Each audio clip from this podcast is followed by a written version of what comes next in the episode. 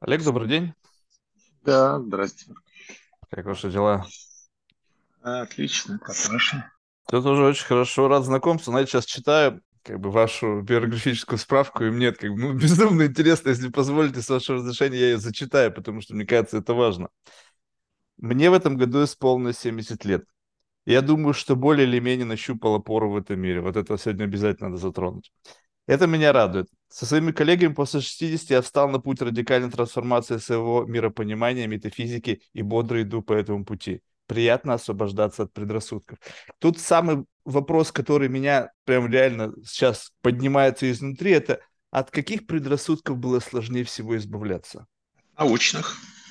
То есть изначально э, вовлечение в академическую среду породило сет из предрассудков, которые, от которых вы впоследствии стали избавляться. Да, именно так.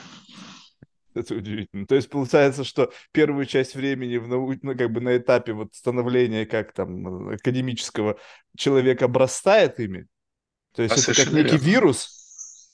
Ну да, но если мы ну, с вами там или наши слушатели, может быть, не читали, но держали или видели книгу «Перемен», там ровно про это и написано. С каждым возрастом э, мы проделываем такую работу, которая теперь в академическом языке стала э, называться рекурсивностью, рекурсией. Мы возвращаемся в какую-то точку, пересматриваем основания и действуем дальше, стараясь брать с собой в новую жизнь то, что нам кажется разумным, подходящим, э, являющимся э, ну, таким, что ли, моральным, этичным, да, а что нет, да, там, где мы нахлебались, нам, нам хочется от этого э, как-то избавиться, не повторять, поэтому проводим разные упражнения, какие-то практики, какие-то практики с вами э, в, втягиваемся для того, чтобы как-то жизнь свою выправить, и в конце концов, да, поскольку все началось с возраста, в конце концов прийти в некоторый баланс между собой и этим миром или сущим, как угодно. Кому что то, нравится. Вообще. То есть это напрямую связано с количеством часов вовлечения. И получается так, что чем больше часов, тем больше возможен ретроспективный взгляд, который высвечивает, ну вот если повернуться назад, вот какие-то вот эти, ну то, от чего нужно избавляться. Либо это не связано с количеством часов и лет О, погружения. То может быть, э, может быть и связано. Вопрос в том, когда, в каком возрасте уже достаточный опыт, да. практика разнообразная, она есть. Да. Эта практика не только носит, естественно, такой общественный характер, это и в личной жизни, семейной жизни все это накапливается. Да, и в какой-то момент они э, вступают в противоречие, да, поскольку Чем? хочется некоторой гармонии, ну, по принципам, которые ты исповедуешь. Ну, например, там академическая дискуссия должна быть честной и критически настроенной на субъекта, да, и, допустим, человек забыл об этом, да, и пришел с такой установкой в семью. Да, mm. и к чему, же, к чему же это привело? Он думает, интересно, почему в одном пространстве это кажется правильным, а в другом э, выглядит как ужасное как нарушение каких-то правил э, общежития э, нормальной организации. Потом шаг за шагом выходишь на какие-то более глубокие основания, думаешь, о, Господи, ну все же как-то все же совсем как-то связано. Да? Берешь книжку, а вот Грегори Бейтсон, ну, связующий паттерн да, обратные связи, они бывают такие сики, вот как интересно, да, что бы это значило. Это какое-то имеет отношение к моей жизни? Или это как на прошлом этапе исключительно академическое суждение? Да нет, посмотрите, Грегори Бейтсон, там, у него не только кибернетика, но и биология, и антропология, и все как-то так это интересно. Нет, нет, он говорит в целом про жизнь. Ну, может быть, тогда я это попробую применить к себе, и посмотреть на все области своей э, ну, как бы активности, да, занятости, интересов и попытаться, попытаюсь их связать. А чем? А что это такое связующий паттерн? Это что-то там про организацию. Ну, вообще-то это, конечно, про жизнь. Да-да-да, про жизнь, про жизнь. То есть, когда, а ее в чем фундамент? А, тут рядом, ага, пришел Владимир Иванович Аршинов, а лет вот Князева перевела замечательную книжку, такой есть мыслитель французский, Эдгар Марин, мы его почти не знаем, вот природа природы, прям такая книга, давайте, да, давайте ее изучаем. Берешь эту книгу, читаешь, прям такой Эдгар Марин, ну, такой методолог, но с другой человек, с другой стороны человек помещенный в такую активную социальную жизнь, ветеран Второй мировой войны, да, пострадал там, сям, интерес в искусстве большую роль играет там в кино, ну, как Жон Делес, например, да. И вот, и что же он там пишет? Он пишет про вот эти, про организационные основания. Он обращает внимание на порядок и беспорядок. О, Господи, ну, почему, черт возьми, ну, давайте ну, вот это, с этим порядком. Ну вот, вот дети, вот внуки, почему я от них требую порядка? А они хотят беспорядка. Да, давайте я вспомню о себе. Ах, да, я тоже ведь хотел порядок в известном смысле, но в каких-то границах. Я хотел порядок вместе с беспорядком. Может быть, это более лучшая ситуация. Ну а где там порядок? Вот что. Давайте посмотрим на ГУЛАГ или там на э, эти концентрационные лагеря во время там, нацистской Германии или еще на какие-то. Вот уж прям э, торжество порядка. Где порядок, там и смерть. Разве это непонятно? О, а где-то жизнь. А хаос. А, давайте посмотрим мифологию там греческую. Ах, вах. Да все произошло из хаоса. А где же мы можем наблюдать? Вот за вами небо. Отлично, я смотрю на это небо. Да, вот появляются первые эти космогенические там всякие концепции. А как это все происходило? Ну, здесь вот Земля, небо. А представьте себе, если бы там ну, удалось бы фотографу снять, и там летела бы какая-то комета. Мы бы увидели, что ну, нам бы передалось такое ощущение динамичности. Там постоянно что-то происходит, что-то меняется. И в то же время э, это пространство выглядит как очень устойчивое. Может быть, это как-то на нас влияет. Ну, а как же не может влиять? Ну, откуда еще человек? Что он может наблюдать в каком-то там своем раннем историческом культурном возрасте? Он может наблюдать это небо и задавать себе вопрос. Небо, я, мое внутреннее устройство, может быть, они как-то связаны между собой. Потом уходят столетия да, для того, чтобы эту связь устанавливать. Но она более-менее для людей очевидно. Вот, да, вот там смотришь там Алексей Федорович там, Лосев там, берет известный диалог Тимей Платона, и на нем вот эта вся космогония, она вся там разворачивается. Или вот не так давно Велена Санживна Делыкова э, перевела э, Калачакра Тантру, тоже священный текст. Про что? Он про устройство Вселенной. Читаешь, ну вот что меня там особенно поразило просто. Я даже не могу это прочитать вам, потому что это выглядит на слух а, абракадаброй. Но смысл да, этих фрагментов становления, становления Вселенной, он заключается в том, что те ее части, планеты, они, чтобы достичь баланса, делятся между собой. Делятся чем? Вот вопрос. Они чем-то делятся. Mm. То, что у них не то, что в избытке.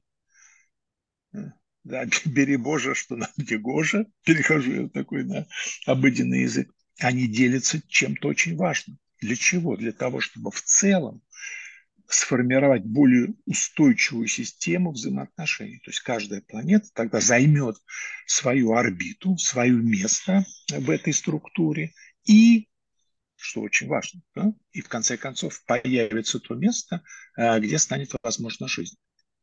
Вот они делятся, делятся, делятся, и как описывают авторы, и э, продолжительность светового дня изменяется, продолжительность жизни меняется. Они все ищут да, э, этот правильный, правильный баланс. Давайте посмотрим теперь на нашу жизнь. Ну, когда начинается... Ну, люди не хотели делиться, началась война. Да? Потом наступил момент, когда они говорят, о, черт побери, что-то мы тут вообще взорвались. Может быть, вернемся в некоторую исходную точку. Рекурсию такую проделаем. Может быть, надо чем-то поделиться? Нет, ничем делиться не будем. А, ладно, пошли воевать. Дальше. Или будем делиться. А чем? Что? Ну, чем будем делиться? Тем, что нам не нужно. Да нет, самым дорогим, что у нас есть. Должны поделиться самым дорогим. Ради чего? Ради того, чтобы эта стабильность соблюдалась. Ну, попробуйте с этими рассуждениями выйти в острой фазе в любую ситуацию, любого конфликта. Что нам скажут? Что мне скажут? Меня пошлют на три буквы, забанят и вообще со мной не будут разговаривать. Потому что это то ли преждевременно, то ли невозможно. Либо неизбежно. А вот это очень интересный вопрос. Просто Тут, для этого нужно время. Да-да. Тут Гасан Гусейнов да, опубликовал на Фейсбуке отрывок из Илиады Гомера. А, значит, там а, а, в этом отрывочке, как я понимаю, он его, может быть, отредактировал немного, да, с теми переводами, которыми мы обычно пользуемся. И, и там ситуация, когда идет так, значит, э, идет битва, сражение, да, и один э, полководец, один царь против другого, и, значит, тот, который нападает, э, он в сражении убивает сына, и, значит, встает вопрос, что же делать с убитым, да, можно ли его получить назад. И тут в дело вступает кто? Бог, Зевс. Вот когда Зевс вступил и сказал свое веское слово, люди ему подчинились. Ну, мы помним Ницше, дело было совсем недавно, еще 150 лет, да, наверное, и не прошло с тех пор, э, который сказал, что мы забыли Бога. То есть мы, мы в процессе уже забывания Бога. То есть не то, что мы забыли, мы этот, этот путь, которым мы сейчас идем. Да, да. Ну, то есть мы не можем к ним пойти, к нему или к ним, и спросить, дайте нам директиву. Мы типа титаны, сами все знаем. Ну, не мы с вами, может быть. Может быть, вы титан. Но я не титан. Я точно ну, нет. Я титаник. Но, э, да, э, надеюсь, что все-таки не титаник. А, но тут нам указывают на некоторых персонажей, которые вроде как титаны, которые вроде как знают, но потому как ведут многие люди себя, они явно ведут себя так, как будто эти титаны, почти боги, они что-то знают. Но пойдемте у них спросим. Мы к ним идем, и они ничего не могут ответить нам по этому поводу, как нужно поступать. Потому что они акторы просто... хаоса, они не то чтобы этот хаос как бы индуцируют, они просто оказались в какой-то момент in the middle of something, то есть вот это вот какая-то хаотическая структура, и они были акторами этого хаоса. Просто им да. почему-то, ну сейчас же так принято, что любое какое-то явление я беру авторство за это, но по факту я всего лишь участник, то есть как бы... Да, да. Ну, значит, тогда, когда вот при чтении Илиады, то там, значит, Зевс фигурирует. Зевс знает. Или Бхагавадгита. Кришна, когда говорит что-то о Арджуне, он тоже знает. Ведь у читающего у нас нет никаких сомнений, что диалог идет между знающим и еще не знающим, но могущим узнать. Благодаря Почему тому, нет сомнений? Вот тут любопытно. Вот можете, вот я просто, знаете, у меня проблема с этим. То есть я вызываю к вашей помощи. Вот э, это все писание. То есть это все слова, созданные людьми, переведенные на разные языки. И, ну, люди фантазеры. Они что угодно могут написать, что угодно могут насочинять. И вот когда я читаю что-то подобное, то я читаю это как, ну, как какую-то мифологию, как какую-то... Ну, то есть я не читаю это как что-то, что я должен как бы впечатать в свое сознание как некая истина. Но получается, что в некоторых случаях как бы э, люди прислушиваются к каким-то писаниям и адаптируют эту модель видения мира, как бы уплотняют этим свой какой-то там морально-этический императив и так далее. Но вот это же все слова, то есть как бы мы просто, ну, эти слова вам больше нравятся, вы их адаптируете, эти вам меньше нравятся, вы их не адаптируете, но не значит, что те, которые вы приняли, более правильные по отношению к те, которые вам не понравились. А ничего не поделаешь, мы верим в символическое. Mm и ищем его. Да. А, а вообще кто-то знает? А какие-то следы о том, что был тот, кто знает. Нет, нет, вопрос не в том даже, знает он, не знает, а у него был какой-то контакт сущим, с реальностью. Как мы знаем это, что он был? О, мы знаем, но мы хотим. Просто есть такая А, то есть просто мы верим как бы в, в желание вот да. этого магического мышления. Я хочу верить да. что у кого-то был контакт. Да, что у кого у кого-то был контакт. Ну да, но это же как-то случилось, черт побери. Снова я смотрю на картинку за вами. Как-то случилось. Ах, вот, случилось. Ну и кто-то ну, больше, дальше продвинулся в этом в этом понимании. Понимание первопричины, да? То есть как бы понимание того... Раскрылся, да. Но даже это не понимание. С ним что-то случилось, он был в контакте на какое-то мгновение. Нуминозный опыт. Не знаю, да. И потом это ушло, да. Но вот так вот не очень точно, это не калька, да, но в каком-то диалоге он пытался это отобразить. И что же мы там читаем? Что все оказывается не так, как мы думаем. Вообще-то, конечно, но правильно э, говорит Арджуна, что ж своих-то убивать идти? Глупость какая-то. А Бог ему говорит, иди, иначе у тебя проблем будет больше. Проблем, мы уже начитали все. А, это с кармой у него там проблема была. Ай-яй-яй. То есть, значит, он в последующем не сможет отправлять свою власть.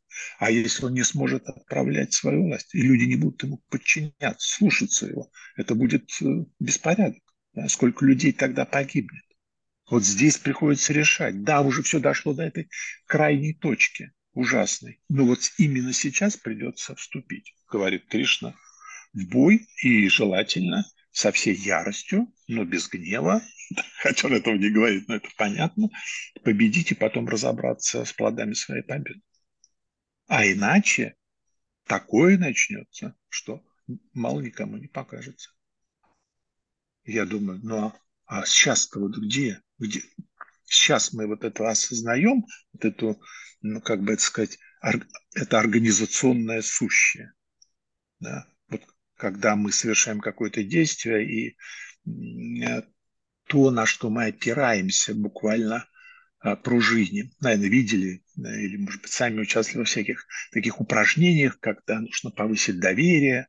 Человек стоит, говорят, падайте на спину, ужас какой, да, ничего не... А там тебя подхватывают твои друзья, и человек испытывает невероятный восторг от того, что, оказывается, он не упал, а вообще, по идее, конечно, он должен навернуться, сломать себе шею.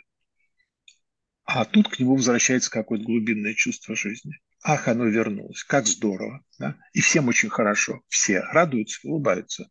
Такая, казалось бы, беспричинная радость. А может быть и, наоборот, очень даже причинная, но случайная. Вот это вот очень хорошо. Хорошо, что-то мы тут начинаем ощущать. Оказывается, все не так очевидно. Не только может быть плохо, может быть и хорошо. Только мы живем на какой-то той стороне, скажем, темный, где как-то не очень все это хорошо видится, как-то наше устройство, какие-то искривления в нашей морали, э, повседневных отношениях, какие-то они вот как-то случились.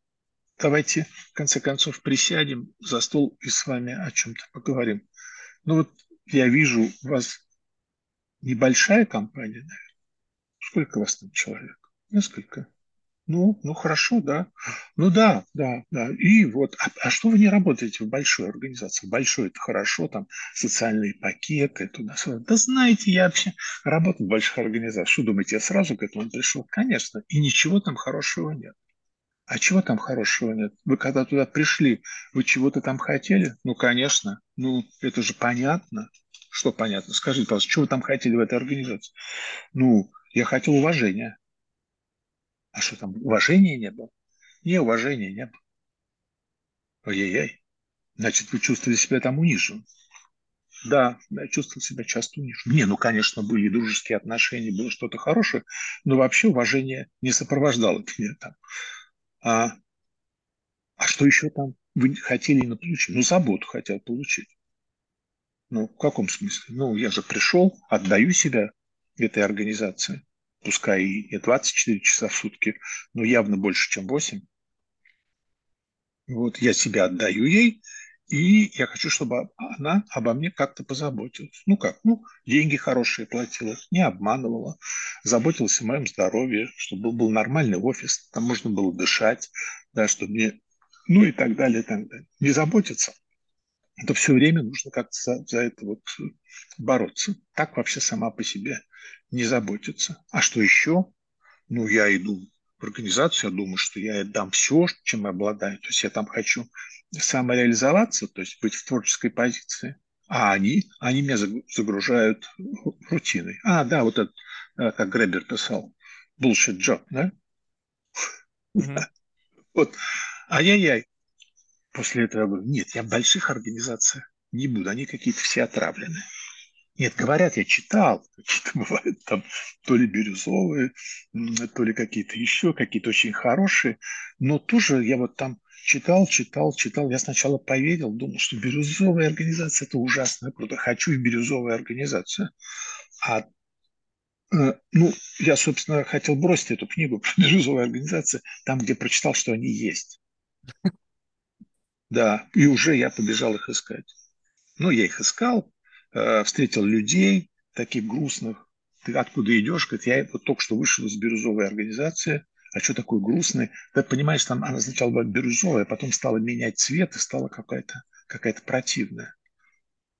А ты что, книжку не дочитал ту? Я говорю, нет, ну там же написано, что это не гарантированно. Она то может быть бирюзовая, а потом может быть другая. Какая загадка. То есть была совсем хорошая, и там было самоуважение, реализация, творчество, так сказать, что там забота. А теперь шарах и нет.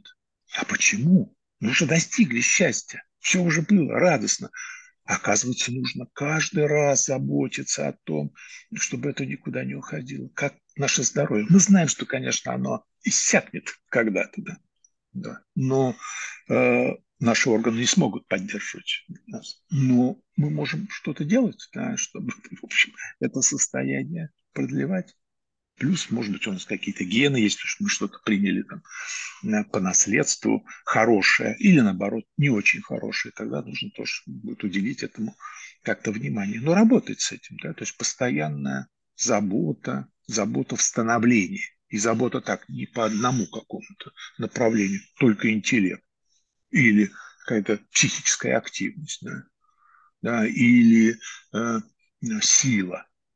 Ну, как в совокупности одно, другое, третье. Вот тогда, когда мы достигаем э, некоторого более четкого, такого символического, а потом и физического взаимодействия между теми частями, которые мы ощущаем. О, от космоса уже перешли к внутреннему осознанию. А, хорошо, было бы неплохо. А сколько тебе сейчас лет? О, тебе столько лет, и только сейчас к этому пришел. Ну, конечно, было бы здорово, если бы это было в 30 лет в 30 лет этого не случилось. Но, может быть, вообще-то случится хотя бы в течение а как это выглядит той жизни, вот которая акт мне дана. осознания? Э, просто чтобы понять, о чем идет речь. Но невоз... так дальше невозможно. Так то есть это нужно сменить парадигмальный какой-то сдвиг, чтобы произошел? Как-то само, как-то само по себе происходит. Ну и тоже это не, не так, чтобы по всему фронту. Что-то пробивает первое. Ну, то, в чем ты силен обычно что, что лучше знаешь. А потом начинаешь к этому добавлять что-то еще. Плюс друзья играют важную роль. Друзья, товарищи, которые уже углубились, у них есть какая-то практика, и они, не навязывая, да, могут ее продемонстрировать, а потом тебя втянуть. Да, но это же, я так понимаю, оно неоднократно происходит в жизни. Ну, то есть ну, есть да. какие-то витки. То есть почему э, какие-то, ну, прямо вот люди чувствуют, то есть когда это, видимо, поздно происходит, да, то есть когда это более раннем возрасте. Ну, 30, я считаю, что это уже очень поздно. Ну, то есть у меня было так ощущение, вот. что что-то поменялось, когда мне было лет 16. Ну, то есть как бы я понял, что что-то тут с миром не так. Я говорю, Марк, вы гений. Да вы какой гений? Нет, просто столько наркотиков в детстве, знаете, что психоделиков, что там такой крыша так поехала, что мама не горю. Я имею в виду, что просто вот э, э, э, вот это ощущение сдвига какого-то, что так как бы нельзя больше смотреть на этот мир. И вот меня интересует как бы ощущение Э, ну, как бы следующего этапа. То есть вот у вас было, что это как бы, ну, как бы первая ступень осознание этого, какая-то адаптация, и потом снова по, как бы по ощущениям, по послевкусию от этой трансформации это то же самое, но только спустя какое-то время и как бы переход на следующий уровень. Ну да, то есть я встал ли на вот этот путь, на который я встал. У меня э, в течение жизни, благодаря одному человеку, с которым я встретился на этом пути, такая метафора. Он говорил, ты живешь так, э, ты как будто идешь по дороге, а потом э, сваливаешься в канаву. Потом выползаешь из нее и снова идешь по дороге. Может, ты, ну, говорит он мне, может, ты не будешь больше сваливаться в канаву, может, пойдешь по этому пути. Да? И вот это вот вроде бы, я, я думаю про себя, когда? Когда я лежу в канаве или когда я иду? Конечно, хочется думать о себе с хорошей стороны, когда я иду. Но может так, что э, это не так сильно притягивает твое внимание, а притягивает внимание вот э, это случай, когда падаешь в эту канал и снова оттуда выползаешь.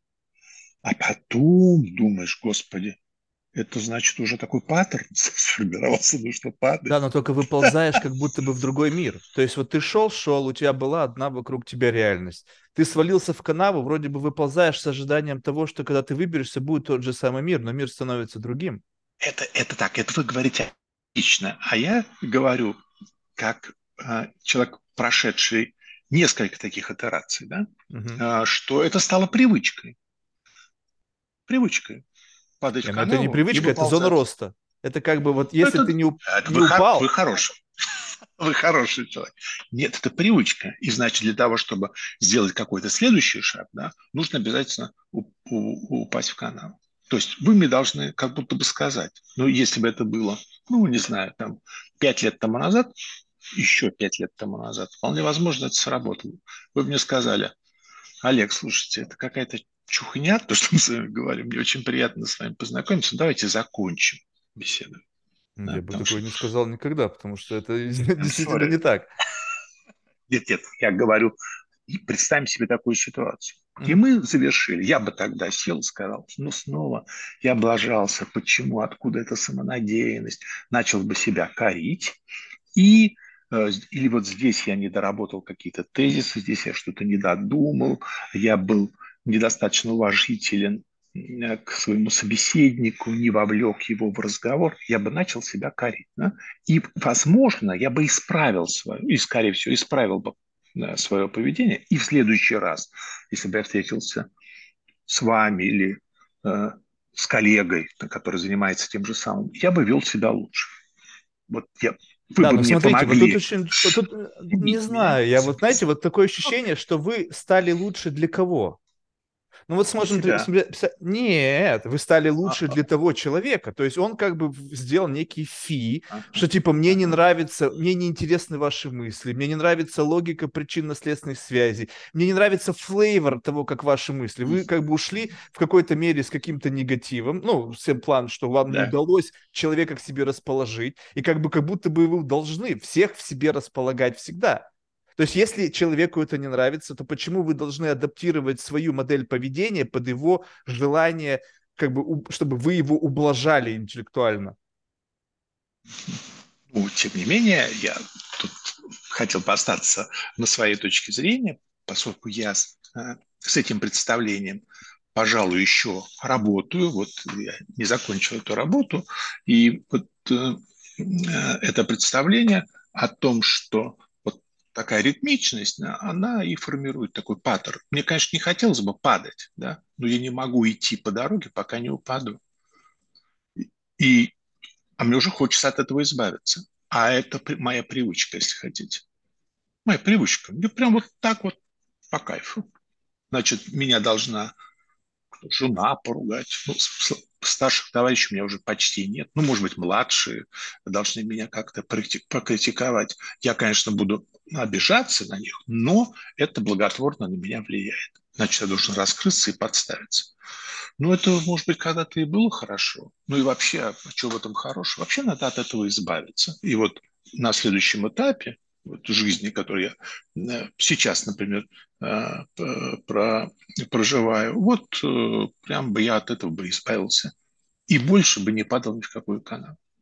или перестал бы даже иллюзорно представлять какие-то свои ситуации э, по тем шаблонам, которые использовал раньше. Как будто бы я куда-то соскочил. Никуда я уже не соскакиваю. Я уже иду по этой дороге. Вот так вот примерно э, на одном из таких... Да, не слышу вас. То есть, в принципе, получается, что это сейчас э, вы вышли на такой путь стагнации, либо эта дорога идет с уклоном вверх. Ну, то есть, если раньше каждое падение э, выходило в конечном итоге с плюсом, то есть были синяки от падения, потом да. в момент заживления происходила какая-то, значит, нарастала новая ткань поверх того, что как бы было травмой, это делало вас сильнее, и как бы вы двигались этим паттерном, потому что как бы этот паттерн откуда возникает? От того, что там был плюс. То есть с точки зрения ментального аудита там всегда был некий профит, несмотря на то, что были как бы да. cost ы. Да, да, да, а да, сейчас да. вы решили, что как бы, окей, у меня не будет больше cost ов, потому что я не буду падать, но и профит тогда трав... откуда будет взять? Вот хорошее слово, травма. У меня не будет травм. Да, Травм но профита тоже не будет. будет. То есть вы считаете, как что можно получать профит, не травмируясь? Да, да, абсолютно. Тогда как? Поделитесь просто, чтобы... Я-то только тоже через травму это делаю. У меня пока другого способа нет мне нужно очень сильно обосраться, как бы попасть в какую-то такую, ну, очень неприятную историю, как бы, я прямо жду. Вот, вот тут, если вы говорите, что у вас уже это просто как бы некая привычка, то я понимаю, что без этого я не могу вырасти. Мне нужно попасть в ситуацию, когда я очень сильно неправ, когда я своим пафосом как бы окруженный, мне кто-то указывает, что Марк нет, так не так это все. То есть, и причем с позиции силы, то есть это power play, не просто кто-то сказал, Марк, это не так, не хочешь с тобой спорить, спорить не буду. То есть как котенка макнуть меня вот в это, собственно, дерьмо, и только тогда я начинаю как бы видеть мир по-другому. Ну, вот, ну, а...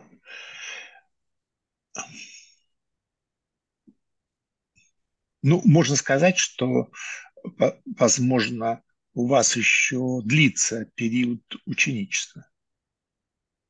Mm. То есть это с этим связано, скорее всего. То есть вы, да, получается, такое, что такое в вашем отношение. случае период ученичества, он закончился, и вы теперь как бы уходите от этого паттерна, но не потому, что вы сами решили, а потому что вы переросли в категорию кого? Ну, учителя? Ну, в другую, да. Да, то есть я уже не ученик. То есть это не ну, волевое смысле... решение, это просто органический этап развития. Ну, что такое э, отношение учитель и ученик? Э, э это отношение, когда ученик делегирует учителю целый ряд своих функций, поскольку он еще не созрел для того, чтобы принять на вы сказали, что у вас учителей не осталось. То есть, как бы получается так, что типа уходят те, кто как бы делал какой-то импут и, и тем самым как бы подогревал образ ученика, когда не стало учителей по тут, органическим тут, причинам? Тут, тут сложно сказать, но по факту по факту э, вот близко уже к 50 годам мне было отказано в ученичестве. Mm. У меня тогда вот были два очень близких, ушедших уже из жизни человека. Вот Александр Моисеевич Пятигорский, Олег Ильич Глинцарецкий. Да, они когда я пытался, так сказать, пристроиться, пристроиться к ним, да, коллегу чуть пораньше, к Александру чуть-чуть позже и вслед за Олегом. Олег сказал, нет, нет, я не твой учитель. Я не твой учитель. Ты понимаешь? Мы с тобой друзья. Ну какой я тебе учитель? Поэтому я тебя ничему учить не буду. Вместе работать, вместе вести какую-то деятельность. С удовольствием. У нас было много разных замечательных с ним историй, включая и ведение на радио «Говоря, говори» передачи в течение то ли трех, то ли четырех лет. Еженедельный такой труд, понятный вам. Сейчас mm. я думаю, очень хорошо. Где как раз мы были собеседниками. Каждый год меняли тему и, значит, собеседниками о чем-то говорили. Ну и было много другой активности. Пятигорске. Ну хорошо, Ленин Советский мне отказал, значит, в том, чтобы быть учителем. Я еще не вполне созрел, да, все-таки пойду поищу еще кого-то. И тут вот замечательный человек, Александр Моисеевич. Да? Ну вот, значит. Да. Ну что-то я нигде не могу найти в книгах, которые стоят в моей библиотеке, э, какую-то надпись, кроме как дорогому, любимому другу или что-то в этом роде. Нет mm-hmm. никаких э, учитель, ученик. Тоже, да, тоже очень важная позиция с его стороны. Да? Какое-то там завещание, о, завещание, да, вменение, да, поскольку они в меньшей степени Олег Игоревич, да, но в каких-то статьях все-таки мы были с ним соавторами, да, но Александр Моисеевич, в конце концов, долгие наши там беседы его э, политической философии, когда решили сделать ее книгу, он отказался ее э, э, издавать, если я не буду его соавтором. Я тогда не понимал, почему это произошло. Что, ну, здесь мой вклад относительно небольшой. Но теперь понимаю, вот это вот, может быть, это, не знаю, это дружеская или учительская позиция, это как э, вменение. Теперь ты несешь ответственность за этот уровень, за точность мыслей. И да, я тебя, ну, помог тебе подняться, как это часто бывает, да. Теперь ты будешь фигурировать, да, в, в определенном кругу людей рядом, рядом со мной, но мы друзья, так сказать. Вот Не, ну, м- может быть, это просто как бы... Может быть, это ну, просто как бы риторика, лингвистика. То есть, может быть, ну вот у вас да. было ощущение, что вы учитель, ученик? Без относительно того, как вас называли. То есть, ну окей, они, может быть, исходя из а, позиции... Позиция, да. Ну, позиции просто так удобнее. Как бы друг все-таки это более э, такая как бы с точки зрения удобство э, беседы, ну, прям удобство очень такое неприятное слово, но вот именно как бы э, немножко другая специфика взаимоотношений. Но так или иначе, как бы друзья, и в этой паре кто-то может быть учителем, несмотря на то, что статус как бы друзья. У друзей больше времени, у друзей есть одно отличие, безусловное такое, да, наиболее яркое, я бы его и выделил по сравнению с отношением учитель-ученик. Много личного. Друзья говорят о личном. Ну, да, но если о только, допустим... Отношенные, дети, какие-то еще там, какие-то ситуации. Вот они говорят о том, о чем они не будут писать, и что не будет сделано предметом каких-то публичных дискуссий, обсуждений. Да, но это просто дополнительный лейер. Ну, то есть, как бы вы просто стали ближе. Это как бы получается, что некая... Спо... Ну, то есть, вот смотрите, это просто степень сближения. То есть, когда мы говорим о чем-то, о чем мы не говорим с другими людьми, это степень сближения. Но при всем при этом человек может оставаться в конечном итоге, играть в разных, быть в разных ролях. Когда он говорит с вами о да. семье, он ваш друг. Когда вы обсуждаете да. какой-то там научный тезис, то он может занимать позицию, как бы, ну, пусть не учителя, но человека с большим набором знаний, который так или иначе, как бы по наличию вот этой разности потенциалов помещает вас в категорию ученика. Ну хорошо, но также ничто не мешает нам с вами менять свои позиции в каких-то вот. Случаях. Я у вас есть. учусь, какие-то вы у меня, и какие. Ну, вот. конечно, о дружбе пока что же говорить, мы первый раз встретились, но вот, кто вот. знает, может быть и так далее. Я про это говорю, что в принципе получается так, что в специфике взаимоотношений эта смена ролей, она возникает. Если возникает смена ролей, то может возникнуть и дружба. Потому что если это односторонняя игра, когда нету смены ролей, то есть что я всегда твой учитель, а ты всегда мой ученик, то на этом поприще дружбы не возникнет. А вот когда происходит система ценностного обмена, когда в какой-то момент роли меняются, и вот тут вот, мне кажется, такой зачатки того, что из этого может что-то интересное вырасти. Ну что иначе Хорошо. можно просто паразитировать на этом. Ну. Хорошо. Мы так сильно вильнули, я позволю себе вернуться а, на столбовую дорогу да, своей темы. А, мы вильнули, когда стали говорить, ну, когда я предположил, что у вас был все-таки опыт работы или принадлежности к большой организации, а потом вот вы создали небольшую, да, или у меня был опыт принадлежности к большой организации, а теперь я не хочу ей принадлежать, я хочу быть на ее обочине, окраине, так сказать, на границе и принадлежать самому а, себе. Да. Я готов делиться, да, но не готов принимать всю ее в свое сердце, голову, да, желудок или еще куда она там, почки, печки, где ну, она там. У меня никогда не было. То есть, как бы, то есть, чтобы как бы правильно, правильно расставить сейчас точки над «и», да, у меня никогда не было этого опыта. То есть у меня никогда не было царя в голове. То есть это необходимый фактор, чтобы работать в большой организации. Вот это вот как бы... Вот, да, да. Но мы, да. Но тем не менее, да, мы видим, что очень многие люди э, стремятся к тому, чтобы принадлежать какой-либо организации. Ну, кто знает, ну, знаете, организации формальные, неформальные, все эти вот э, такие досужие определения. Если в широком смысле, то да, я был частью организации. Да, ну, были частью организации, да. Ну вот, все мы так или иначе. Мы надеемся, хотим получить от нее всего того, что, о чем я говорил, заботу, как мне кажется, уважение, там, самореализацию, какой-то момент какого-то творчества. Да, но только разница в том, что в той организации, в которой состоял я, э, уважения не давали, его заслуживали. То есть там Окей, не было конечно. такого, как бы, что ты пришел, и тебе эта организация должна кабинет, уважение и заботу. Заслужи это, вырви ну, как бы, когтями из Пожалуйста.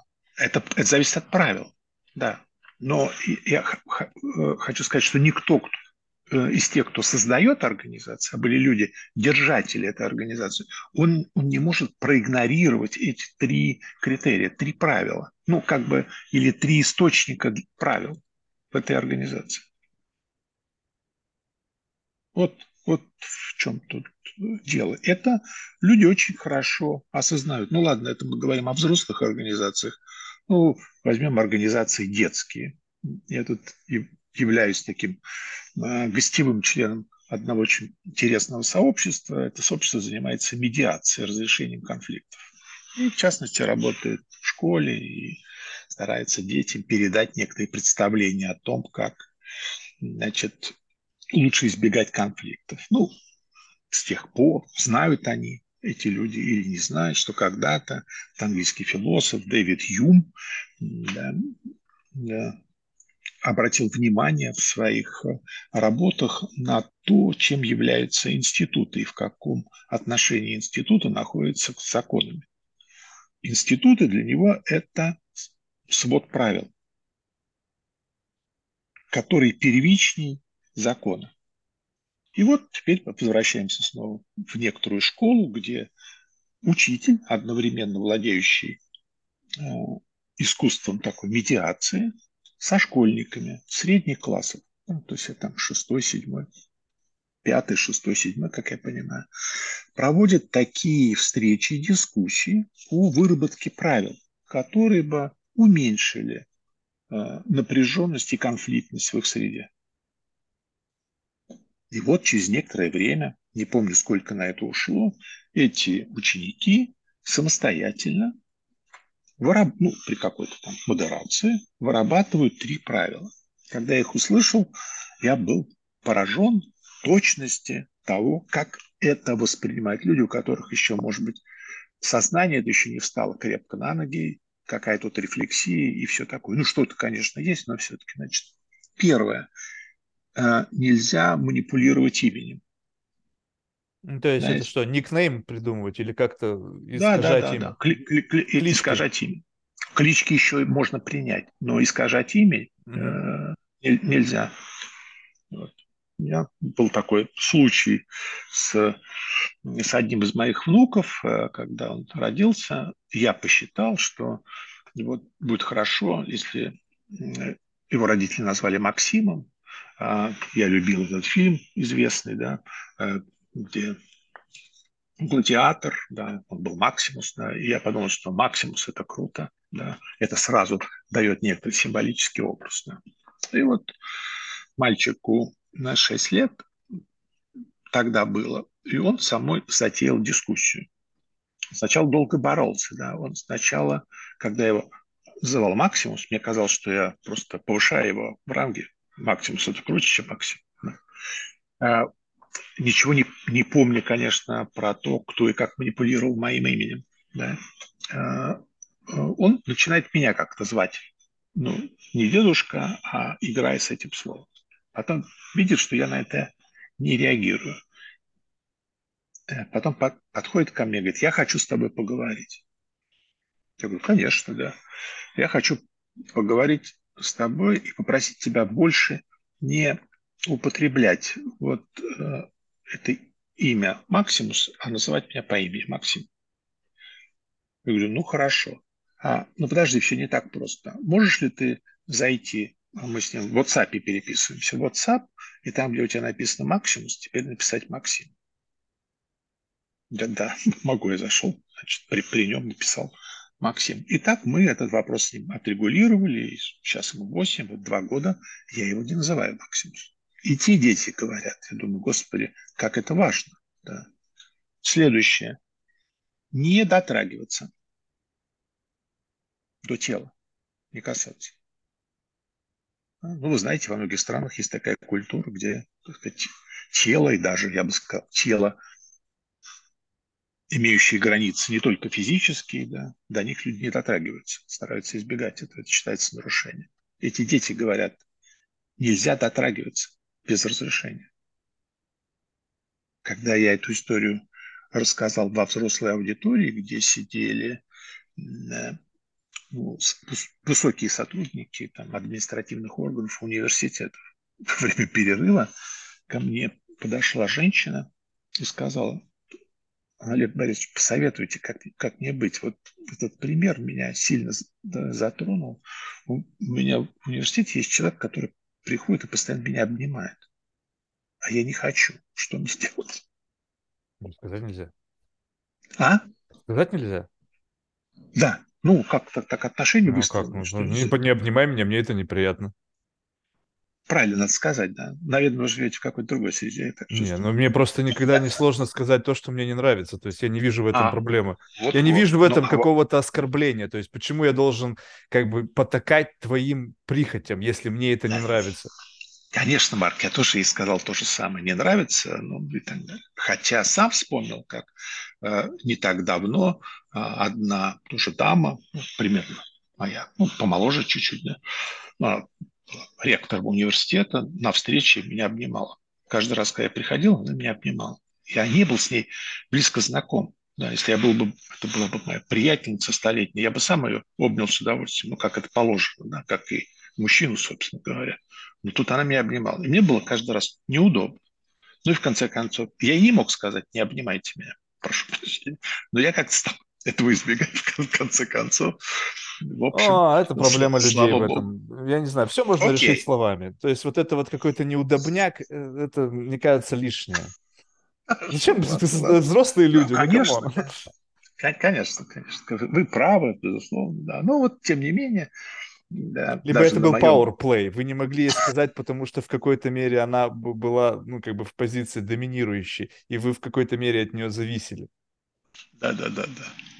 Ну, как-то так было, да, конечно. А, ну тогда было. понятно. Тогда как бы тут приходится как бы Ну и там может быть, везде может быть. Везде, везде это может быть. Учитель тоже, от которого зависит ученик в классе, тоже может до него дотронуться. Ведь когда дети говорят, э, мы не хотим, чтобы до нас дотрагивались, до нас касались нас, если мы этого не хотим, то это ведь кажется, что они говорят про взаимоотношения между учениками, но они говорят шире. Они mm. говорят вообще про, про людей. И третье правило, а, чтобы не брали личные вещи. Вот, значит, всего три простых правила. Да, да, не, не манипулировать именем, да, не касаться, да, нет физического нет контакта, и не брать личные вещи. И количество конфликтов типа будет меньше. Ну, это замечательно, как это все заканчивается, да, когда эти правила выработаны и все довольны результатом своей работы. Э, медиатор спрашивает, ну, с чего начнем? Или с кого? Дети говорят, с учителей. Источник, кто нарушает или внедряет, внедряет ложные правила с их точки зрения, это старшие в школе, это а, учителя. То, то есть получается так, что каждая организация, она внутри, ну и вот это различие между дефиницией institutions и institutes, да, да, вот эти institutions, да, они, конечно, пронизаны этими правилами это не теми правилами, которые, если вы были в какой-нибудь компании дурацкой, да, то могли бы увидеть наша миссия или наша, так сказать, еще какая такая, такая хрень там висит, такая смешная, которую запомнить-то невозможно. Эти, слава богу, умные, они три, то, что можно запомнить, три, они в каком-то комплементарном отношении, взаимно поддерживающем находятся эти правила. значит, вот эти правила, они какие-то есть. Вот в одном э, случае это правило, э, в нем вложено один способ завоевывания уважения, да? а в другом это уважение как дар. Да? Каждому гарантируется, как типа с правами человека.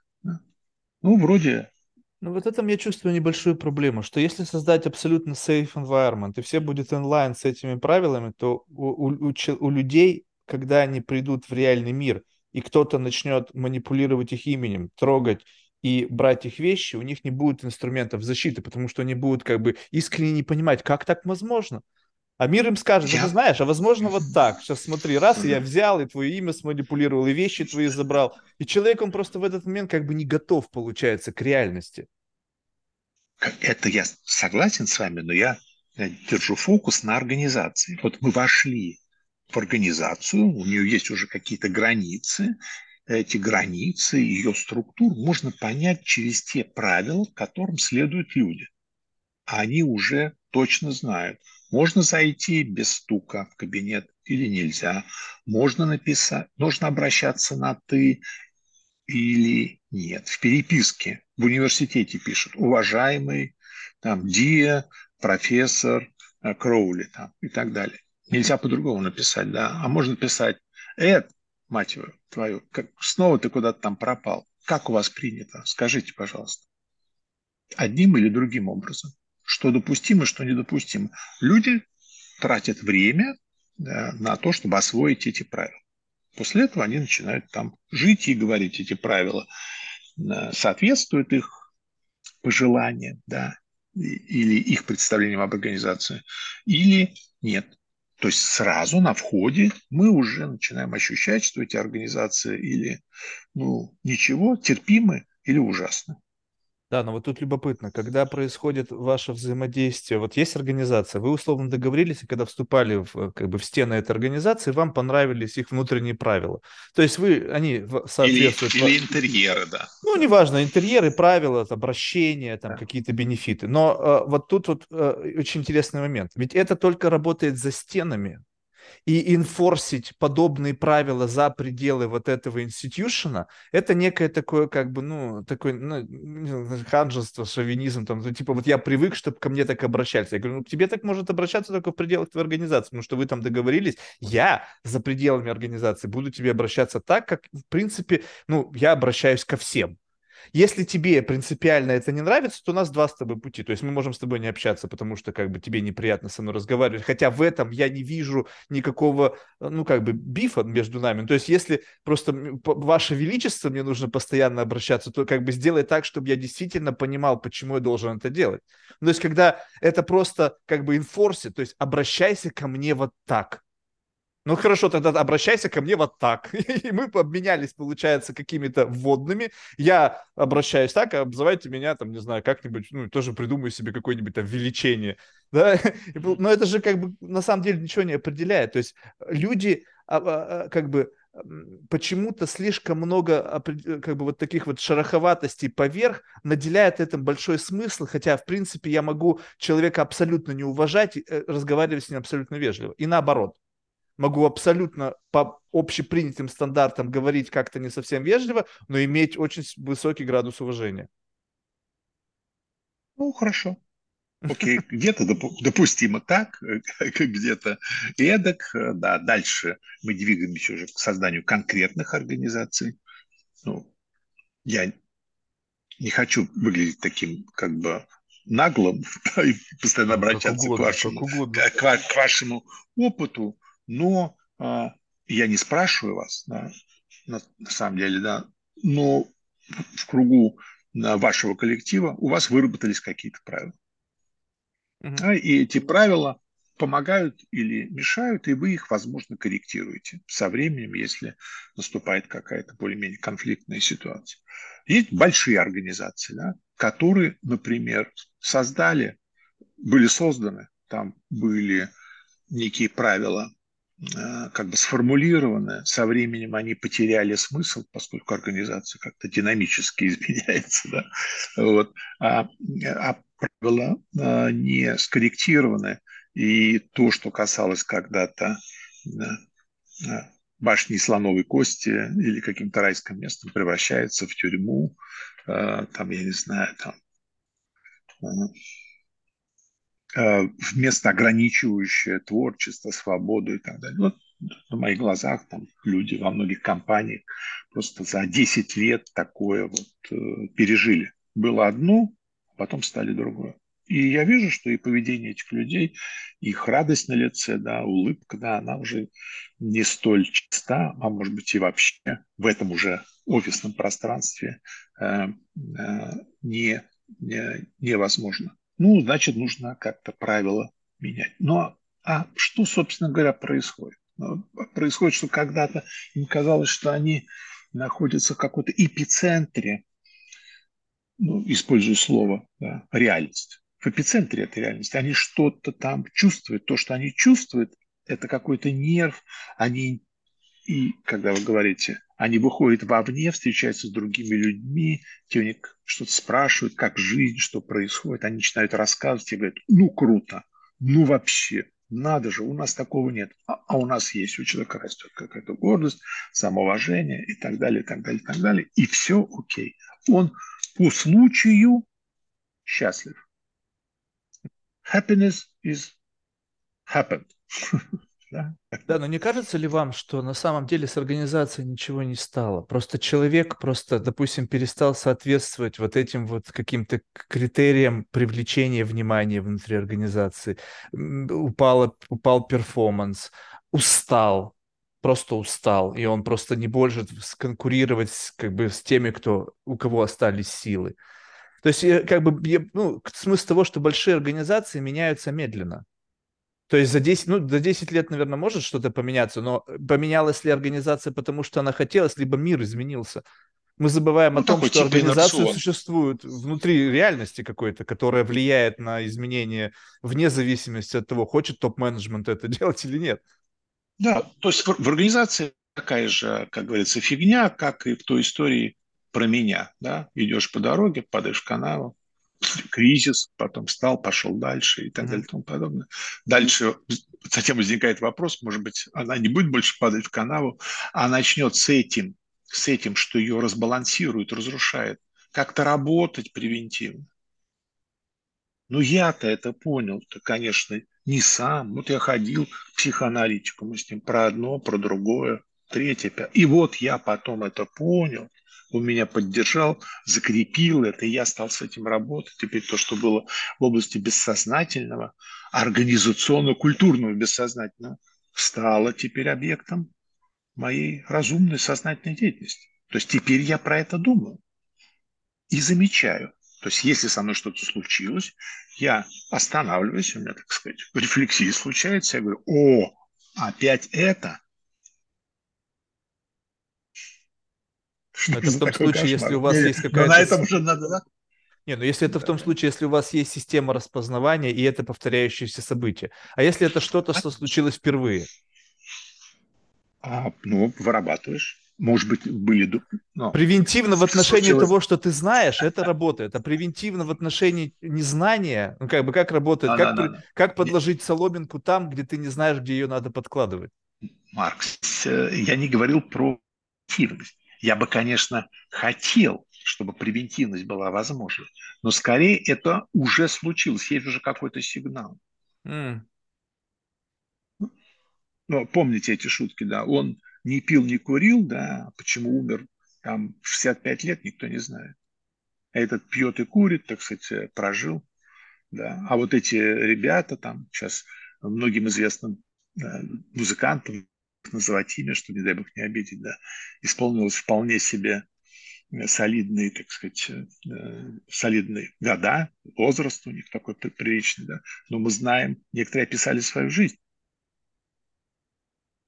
Да? Это был, в общем, на грани, да, полного кошмара. Они могли умереть в свои 30 лет запросто. Ну и вы мне намекали, что вы тоже как знакомы с подобными ситуациями, не понаслышке. Да, это точно. Ну вот, да, да, да. То есть у них есть это, есть какое-то ощущение какого-то границы, барьер, да. Потом оно закрепляется, становится а, более таким упругим, более действенным. Человек яснее различает ситуацию. Ну вот раньше можно было обидеть человека неловким словом или жестом. Сейчас да. тоже. Может Сейчас быть... еще, мне кажется, все более чувствительные стали. Сейчас вообще надо 50 раз подумать, кучу дисклеймеров сделать, чтобы хоть что-то сказать девушке на свидании. Сначала нужно убедиться в том, что ей можно делать комплименты, прежде чем его сделать. Чтобы не сошли Это раз, да. Ну да, плюс наше межкультурное взаимодействие стало более плотным, таким активным. Раньше, ну, как вероятность того, что ты встретишь человека другого, там, вероисповедания, других э, повседневных правил жизни, было не очень, а сейчас ты постоянно находишься в этой среде. Да? Это же чрезвычайно серьезно. Хотя еще недавно а, все было совсем не так. Вот а, я начал смотреть фильм, называется «Осло». Угу. Вроде это британцы сняли по актерам. Это фильм, как в 93 году.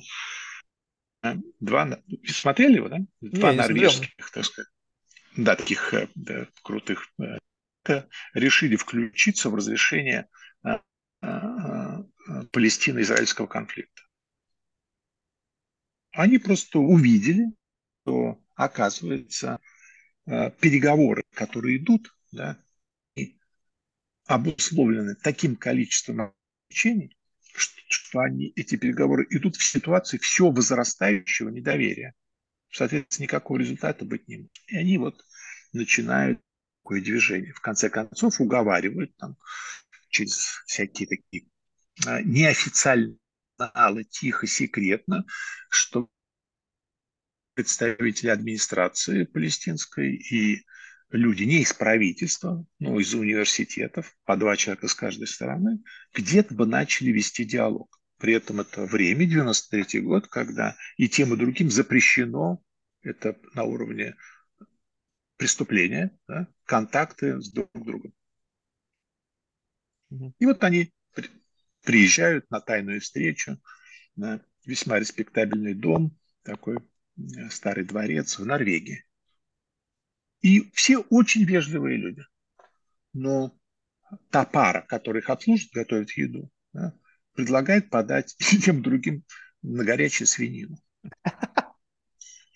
Это 93-й год. Понимаете? Эта свинина могла бы закончить вообще ну, как бы, всю эту встречу, да, замечательным образом. Виски, пожалуйста, но свинины нет. Ну да. Так вот, шаг за шагом, да, но мы, мы с этим сталкиваемся.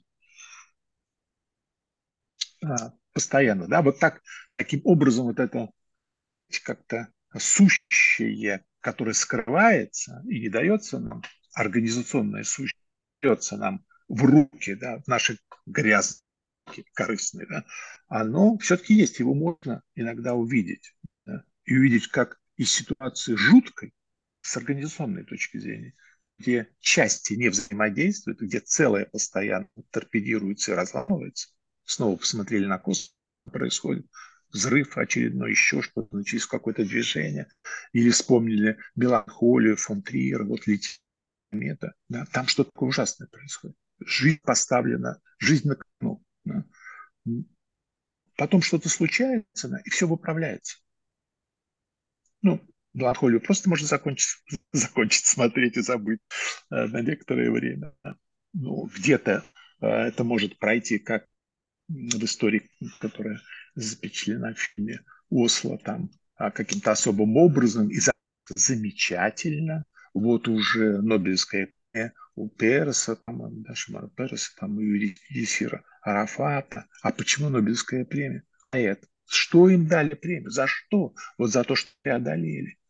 А на каком фоне это происходит? А это происходит на фоне а, усиливающихся, и интенсифицирующихся военных а, столкновений. То есть идет процесс. Да? Парадокс. Да? Повышение доверия, и рядом идет процесс доверия убийства. Вот как через это вырваться? да, к тому, чтобы в конце концов да, останов... отношения восстановились. Мы знаем, что это случилось исторически, да, было время как, какого-то более-менее да, стабильного, но потом те силы, которые хотели все это разбалансировать и разрушать, снова включились в это действие. Да. Но сейчас уже то, что есть и те силы, и другие, стало более-менее очевидно, да, и как-то мы видим, что это не переходит в ужасные формы, хотя все еще находится в ужасном положении. И тут я обращаюсь к Гасану Гусейнову, который вот недавно рассуждал о эссенциальности э, того конфликта, который мы наблюдаем между Арменией и Азербайджаном по поводу Карабаха. Эссенциальность в его смысле – это жизненные привычки говорить и относиться к чему-то тем или иным образом. Там, в арабо-палестинском конфликте, да, одни белые, другие черные, да, в смысле, да, одни злые, да, другие добрые, одни цивилизованные, другие нецивилизованные. Это что работает, да? Это тип, ничем это подтвердить э, нельзя. Да? Это чистая эссенциальность. Так люди относятся. Значит, нужно работать с изменением этого отношения. За этим стоит изменение правил в неком организационном целом. Да, а тут вот так вот офигительно сложно. Да?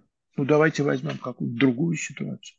Ну, давайте вообще на это посмотрим э, с точки зрения платы, которую, э, которая потребуется для того, чтобы восстановить тот организационный баланс, да, вернуться к некоторому сущему, каким-то глубинным основаниям того, вот этого космоса. Да. Ну, мы можем туда, конечно, что-то послать. Жалко, что космос большой, а наши ракеты такие человеческие, маленькие.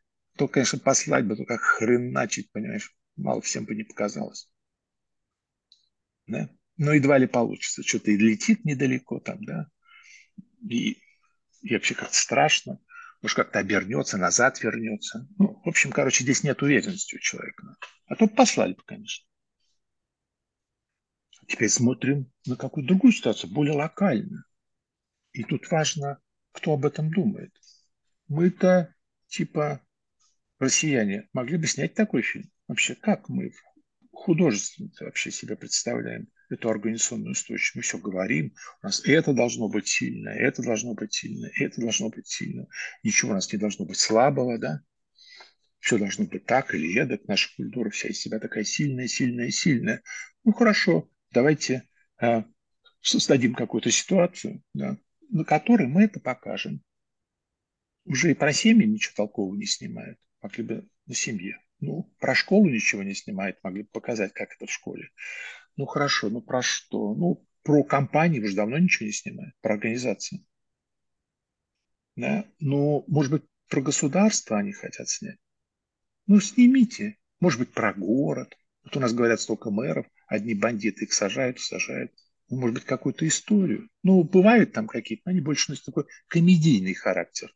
Все-таки мы не вполне тут готовы к этому серьезно. Ну, вот тут, так сказать, оппоненты или как там, конкуренты Российской Федерации, вот американский кинематограф. Вот он снимает фильм, называется «Мэр Кингстауна». О чем же этот фильм?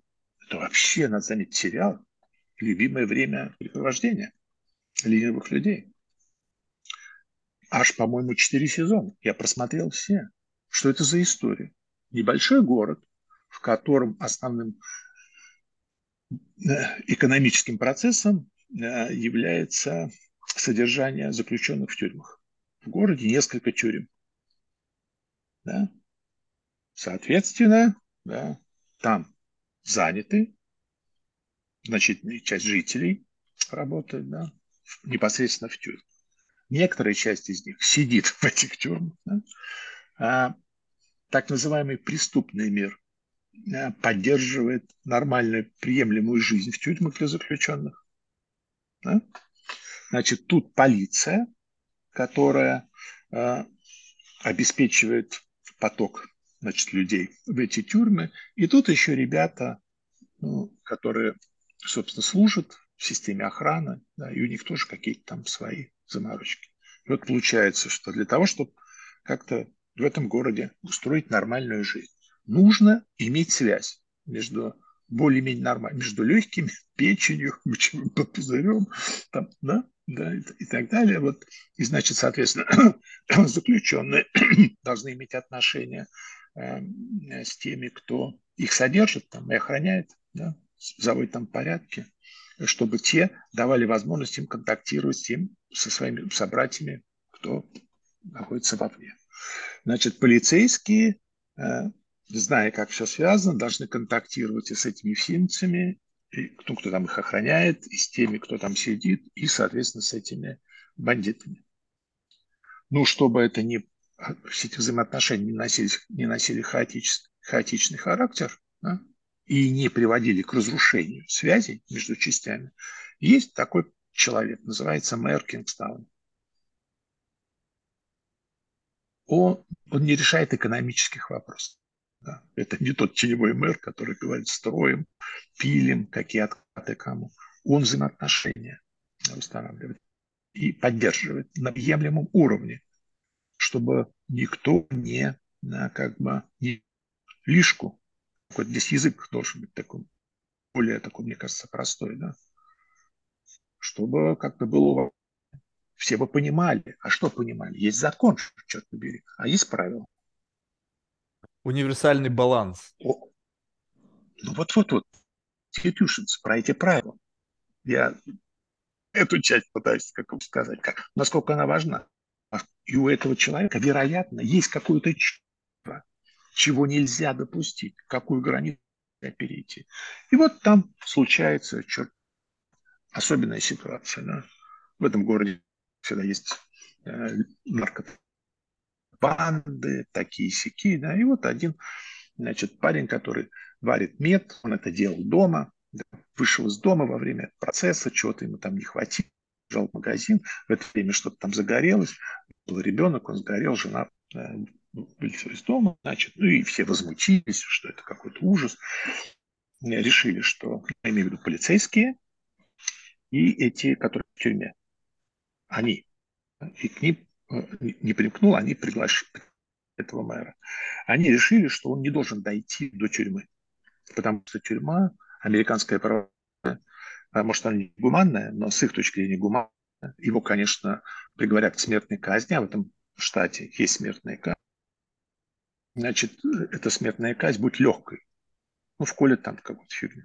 В общем, это так. Он должен умереть мучительно, как умирал его ребенок. Поэтому нужно сделать все, чтобы его изловить. Но для этого нужно войти в сговор с бандитами, которые вовне, они должны его сдать, поскольку он скрывается, да? И заключенными, которые, собственно, должны его убить. Но не охранники же будут убивать. И этот Имар говорит, что вы делаете, ребята?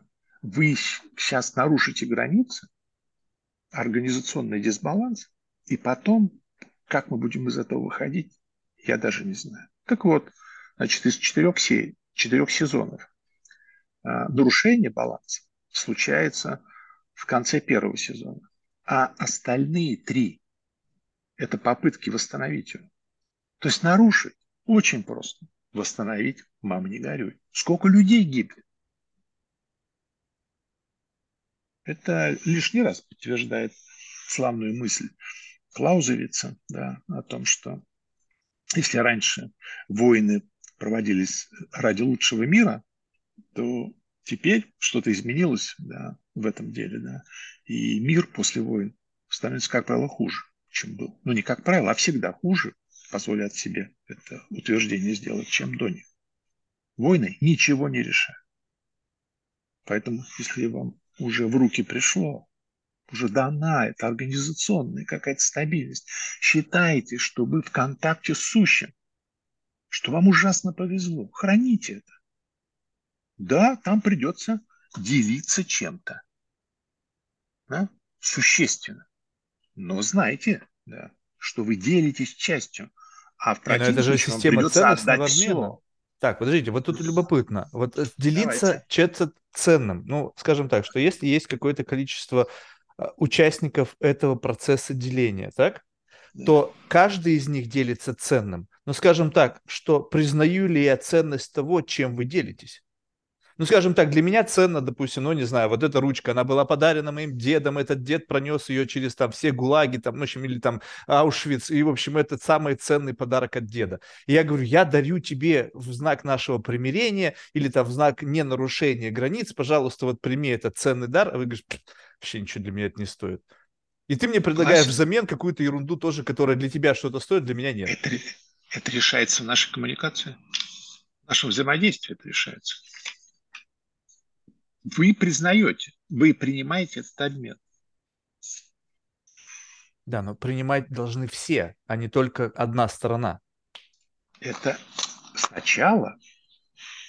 Но есть, получается, всегда кто-то возникает, возникает где-то у кого-то как бы возникает, я сиюминутно делюсь чем-то важным во имя того важного, что я получу в будущем.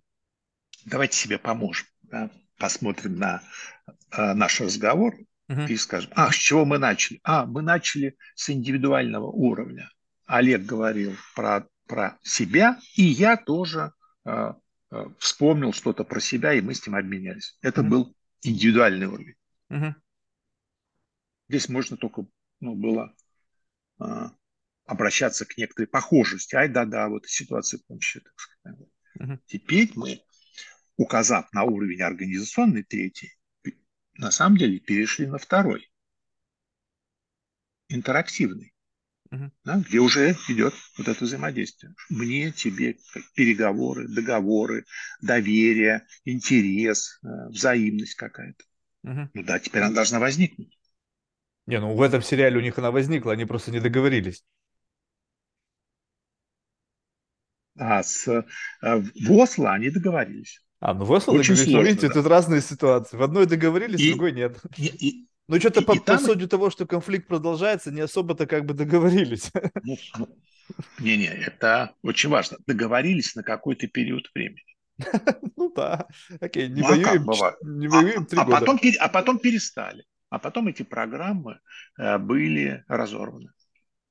Прерваны эти программы культурного взаимодействия, повышения доверия. Вот я к, к тому и веду. Вот, вот насколько возможно удержание вот такого баланса? Как бы в, в, в то, что вы постоянно указываете на некую вселенную, я не знаю, конечно, не мне судить, но мне кажется, у, у вселенной нет сентиментов. Ну, то, то, что мешает процессу обмена чем-то дорогим и ценным, потому что это как бы, когда э, вовлечены в процесс обмена ценностями и чем-то дорогим люди, наделенные сентиментами, эго, страхами, не знаю, там еще чем-то, это всегда сложнее. И вот вопрос, вот на уровне людей, насколько вообще реально, что вот э, как бы невозникновение подобных кризисных ситуаций возможно? Может быть, это как бы неизбежный процесс, и как бы мы ни хотели, это все равно будет происходить, и не в наших силах избежать этого. Возможно, это вот как раз-таки тот самый как бы эволюционный процесс падания в яму, до того момента, пока как бы что, когда вот как бы как вы сейчас рассуждаете о том, что я перестал это делать, я не хочу больше делать, слишком много травм, слишком много collateral damage. То, что я сейчас скажу, это не ловушка, да, не ловушка с моей стороны для вас. Но вот давайте просто к этому отнесемся серьезно. Uh-huh. Итак, я, так же как вы сейчас, э, сначала смотрел на эту ситуацию с точки зрения ее предупреждения. Угу. Могу ли я ее предупредить? Вот я вижу, что она вот-вот случится. Могу ли я ее предупредить? Ответ. С высокой степенью вероятности многие ситуации конфликта или дезорганизации, или там схизмогенеза, любые слова можем понятие выстроить, mm-hmm. да, предотвратить невозможно. В как невозможно остановить энтропию? В любом случае что-то случится. Угу. Следовательно, я упал в канаву, да, встал на путь, иду дальше. Говорю, ну ты, господи, я же в канаву-то упал. Почему? Потому что думал, что можно что-то предотвратить. Облажался. Предотвратить многого нельзя. Но нужно научиться реагировать, когда это случается. Видеть, что случилось, и начать реагировать на это. Для чего? Для того, чтобы вовремя начать восстанавливать этот баланс. Да, но почему вы считаете, что то, что сейчас происходит, это не реакция и не восстановление? Я так, я не знаю. Это, это э, еще, еще должна быть одна канава. Нет, И может это, быть, вот именно так это, это выглядит. Третье. Может быть, вот именно делаете... так выглядит процесс восстановления. Он, не, кажется, не выглядит как восстановление, но он таковым является и на run, если смотреть как бы и вот, на big вот, picture. Вот. Да, тогда вот в этом три, как будто мы пере, пере, пере, пере, быстро перелетели в, в третий случай, да, я, а это ставка. Никто точно, никто не знает. И он делает ставку. Но, прошу прощения, ставка должна быть искренней. Искренней. В том фильме «Осло», прошу прощения, что вот, значит, постоянно, значит, обращаясь к этим фильмам, а, я их не рекламирую, да, но тем не менее, там люди, которые втянулись вот в этот процесс повышения, порождения доверия между сторонами конфликта, они рискуют своей карьерой. И это авторы фильма обсуждают. Нам показывают, да, что они знают, что это ставка. Ну, не больше, чем жизнь, но все-таки. Да, но это вполне себе, вполне себе нормальная ситуация, когда люди играют и стейк большой, то и выигрыш да. потенциально большой. Смотрите, ребята Нобелевскую премию получили. Да, да, но не те, которые организовывали их, э, их communication. Может, они как-то там да, тоже кем-то стали.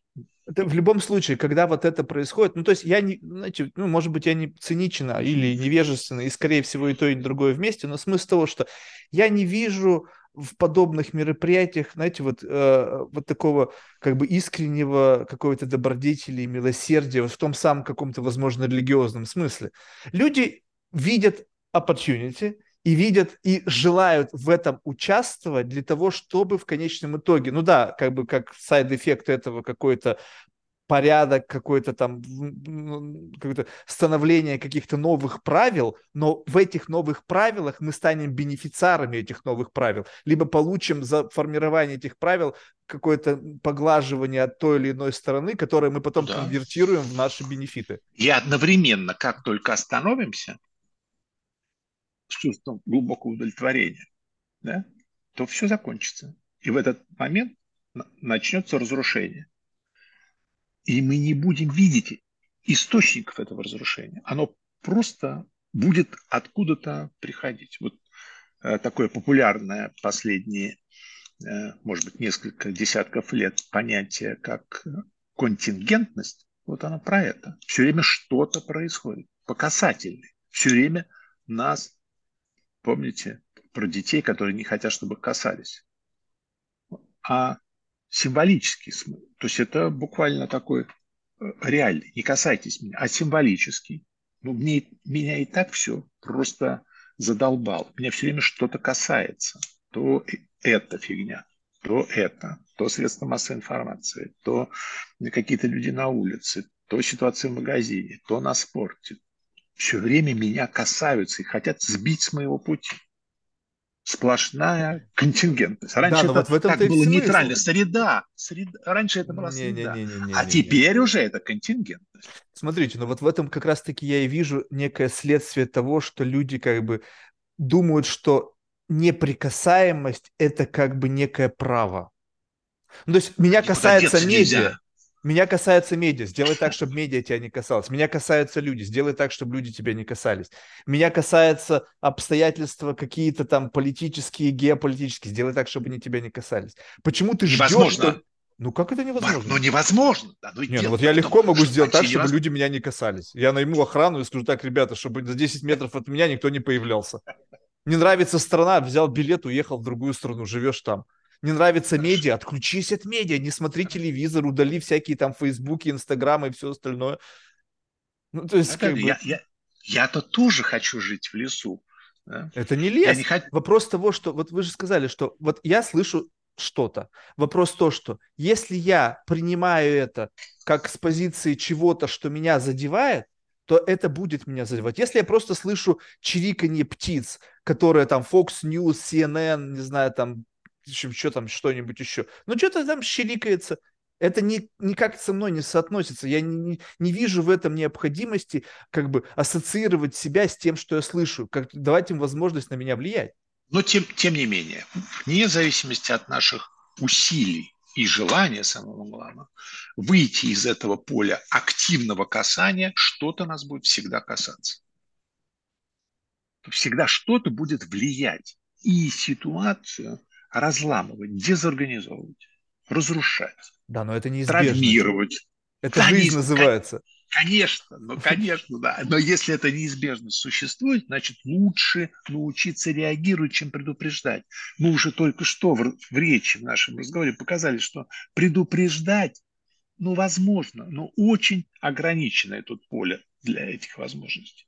Какими бы замечательными, чувствительными не были бы. Мы по запаху чувствуем, что здесь не так. Мы каждый раз перед дракой уходим. Да? И каждый раз не садимся в самолет, Э, не садимся в поезд, в машину или куда-то еще, где может произойти какая-то катастрофа. Мы не приходим домой, когда у нас будет скандал. Да?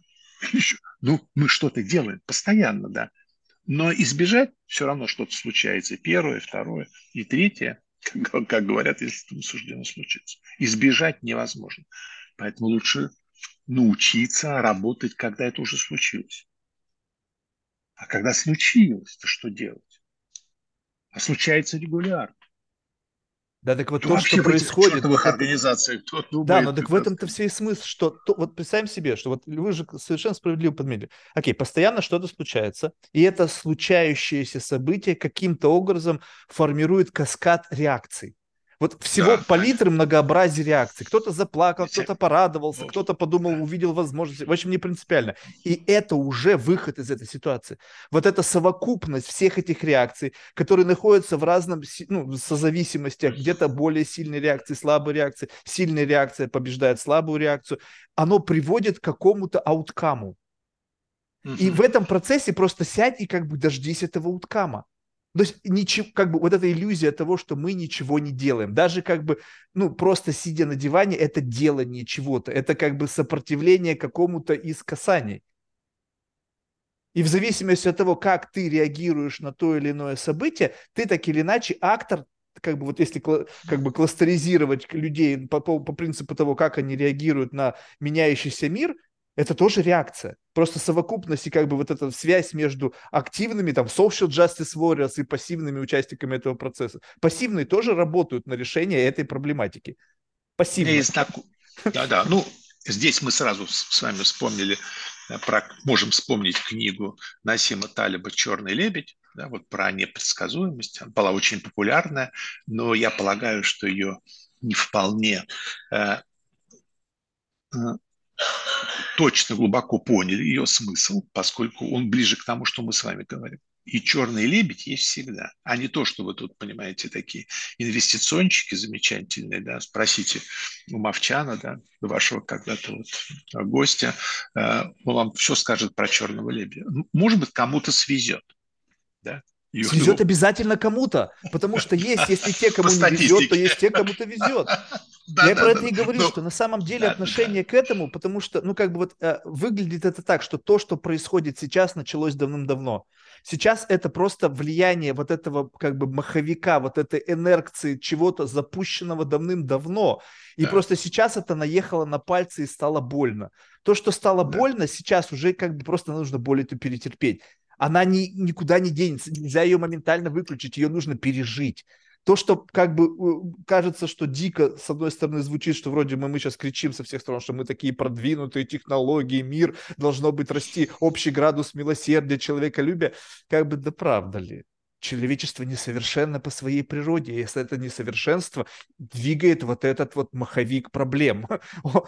И, да, да. И я вот, значит, э, такой умный, набираюсь тут знаний, опыта, и у меня у самого очень большой организационный опыт. Я всегда считал, что я такой вообще с точки зрения организационной компетенции очень, могу сделать очень большие события. Знаю, как не, не как говорил Жванецкий, э, не канатами стальными, да, а тонкими нитями связывать. Все тут я прям считаю, что я такой большой мастер. И что-то про конфликт знаю, и как напрягать, мотивировать. И вот тут мне э, звонит владелица, э, такой семейный бизнес, чайного магазина в Москве.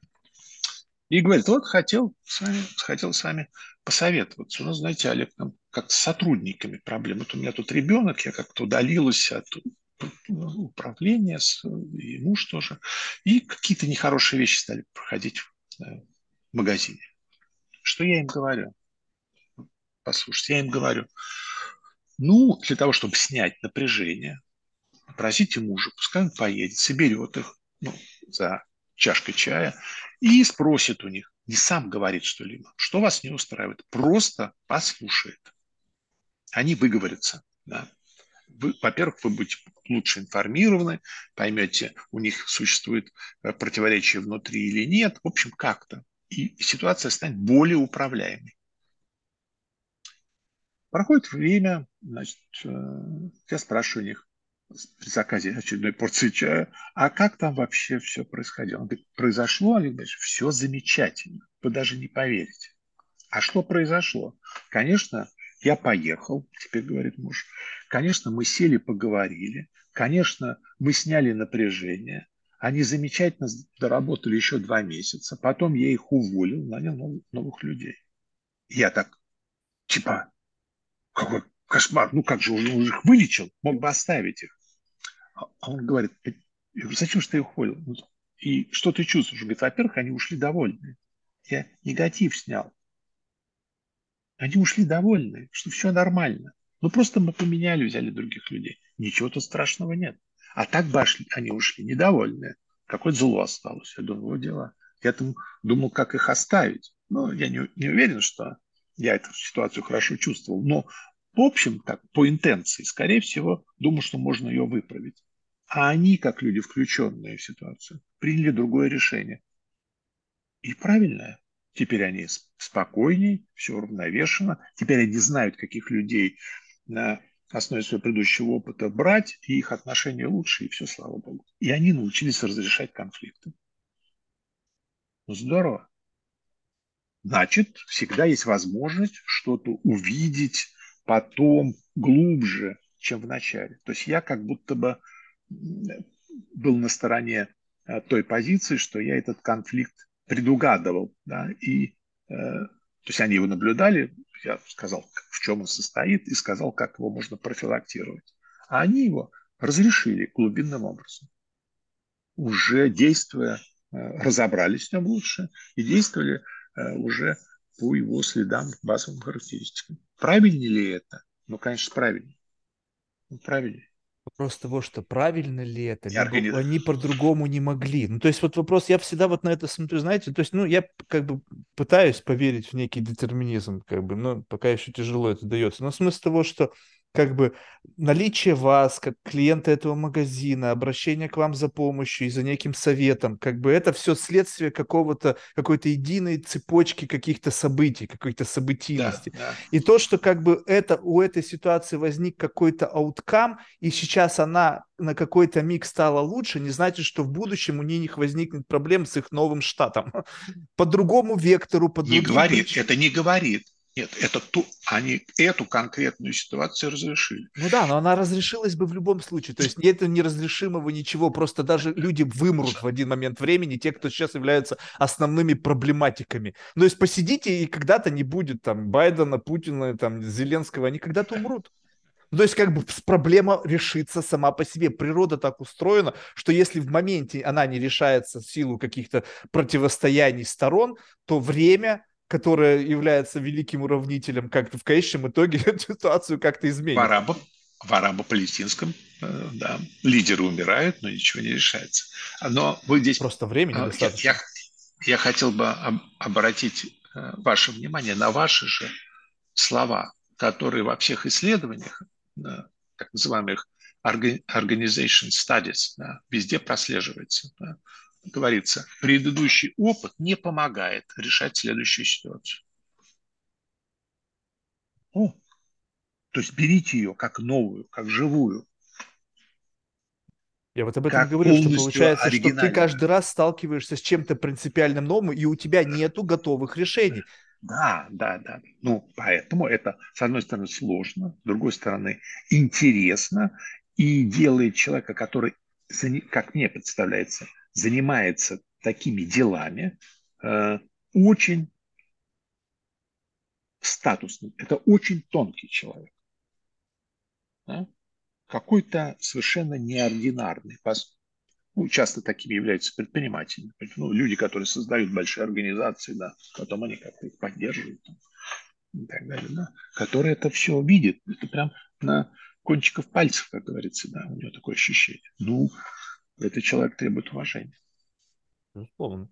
То есть я, да? да, это конечно. Но вопрос в том, что эти люди, они, это их навык, либо это условно как бы, если так, это их проклятие. Ну, то есть как бы вот они такие, их, это возможность их видеть, э, разрешать, э, как бы стискивать зубы. То есть можно ли этому научиться?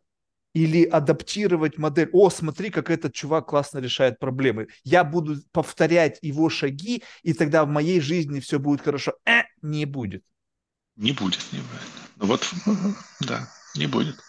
Поэтому если в момент конфликта оказалось так, что там внутри этих конфликта люди, которые не умеют решать конфликты, либо вот этот конкретный конфликт по тем или иным соображениям, то как бы получается так, что давайте призовем на помощь тех, кто умеет. Но эти люди, которые как бы умеют, они, возможно, умеют решать конфликт в этой конкретной ситуации. И не надо думать о том, что если они решили конфликт там, то их навыки решения конфликта применимы здесь. То есть ну, это да. как бы вот это не является неким абсолютизмом. То есть я могу классно решать проблемы, там, разводить трехлетних пацанов, чтобы они не дрались. Но это же не значит, что теперь я могу участвовать в решении израильско-палестинского конфликта и там вырулить эту ситуацию. Да нет, конечно, с чего ты взял? Да даже если на высоком уровне корпорации, там, не знаю, Coca-Cola и Pepsi, и там какой-то медиатор позволил им разделить рынки, тоже ни о чем не говорит. То есть вот, вот это вот как бы, мне любопытно именно с позиции того, что как бы участвовать в процессе жизни с позиции вот не, не, не, как бы не накладывая на себя авторство. Ну что просто твоя резонанс, как, в то, как ты вошел в резонанс с этой ситуацией, как ты ее разрешила. Но это как бы не абсолютно не твоя заслуга, это как бы условно вот лепесток затрясся как-то под ветром, и это как-то разве... ну, раз... разлетелось с этого пыльца, и вокруг через какое-то время появился новый дивный сад. То есть, что, я автор был этого следствия? Да нет, может быть, я был в плохом настроении, что-то грубо сказал, это получилось некий powerplay, это повлияло на человека, он изменил свое решение, боля, конфликт исчерпан. Что я сделал в этот момент? Я даже не помню. Да, да, да, да, да. Ну, как счастье, да. Вот как счастье, да. Недаром э, я уже это использовал в разговоре, но позволю себе еще раз использовать. Между счастьем и случайностью в английском языке прямая, как говорится, этимологическая связь. Случайно. Слу... Нечто хорошее всегда случайно. А эта случайность, она вот э, связана с, как мне представляется, с негарантированностью, да, как бы из нашего бытия соприкоснуться с сущим. Вот. Не гаранти... Но если это происходит, это, это happiness. I'm happy, I'm happy такая беспричинная. Ты еще не знаешь, что случилось. Просто чувствуешь, что очень хорошо. Ну, как будто бы ты вот кругом ветра, дожди, там, не знаю, или снег, или холод, а ты стоишь в какой-то точке, и тебе в ней на мгновение хорошо. Но это мгновение может распластаться на всю твою жизнь. Ты помнишь, что бывает хорошо. Не зря все, черт побери, устроено. Какая-то система взаимных убеждений там, начинается. Да, но вот это вот также... насколько возможно это вообще сделать, как бы вот, чтобы это ощущение счастья было управляем. То есть если это процесс завязан на случайность, no. тогда все количество людей, которые сейчас как бы ищут вот этого, то есть чем больше участников, тем потенциально больше кому-то может повести. Да, ну вот тут э, никак, да. Никак так вот да, э, не получится. А у меня дома э, есть такая небольшая коллекция небольших скульптур, книг, гравюр там, или картин. Они, посвящ... они связаны с темой пьянства. Интересно. И, да, и э, они сочетаются. В некоторых, на некоторых изображен счастливый человек на веселе, а на других деградировавший. Да. да вот. Но это как бы глубина погружения. То есть я не думаю, Нет, что... так и так. Нет, так и так. То вот ищите это. И это не вопрос золотой середины, а вопрос, что есть и то, и другое. и даже в твоей жизни может быть и то, и другое. А уж дальше ты уж как бы да, с этими антагонизмами, да, с этим парадоксом научись иметь дело. Ну, да, конечно, но вот как это, как это выглядит вот с точки зрения вот э, с оценки текущей реальности? То есть, если на это посмотреть, ну, скажем так, философски и э, вложить в это, как бы вплести в это всю историю человечества, которое было хорошее, было плохое, череда плохого, плохого сменялась чем-то хорошим, да. хорошее сменялось плохим. То есть, это так устроена наша жизнь. Теперь вдруг в какой-то момент времени э, какое-то количество людей вдруг решило, что больше плохого в нашей жизни не будет. Они ошиблись уже сразу. Да, но тогда почему, тогда как бы почему нельзя признавать, что жизнь, она вот такая? Спросите этих людей, да.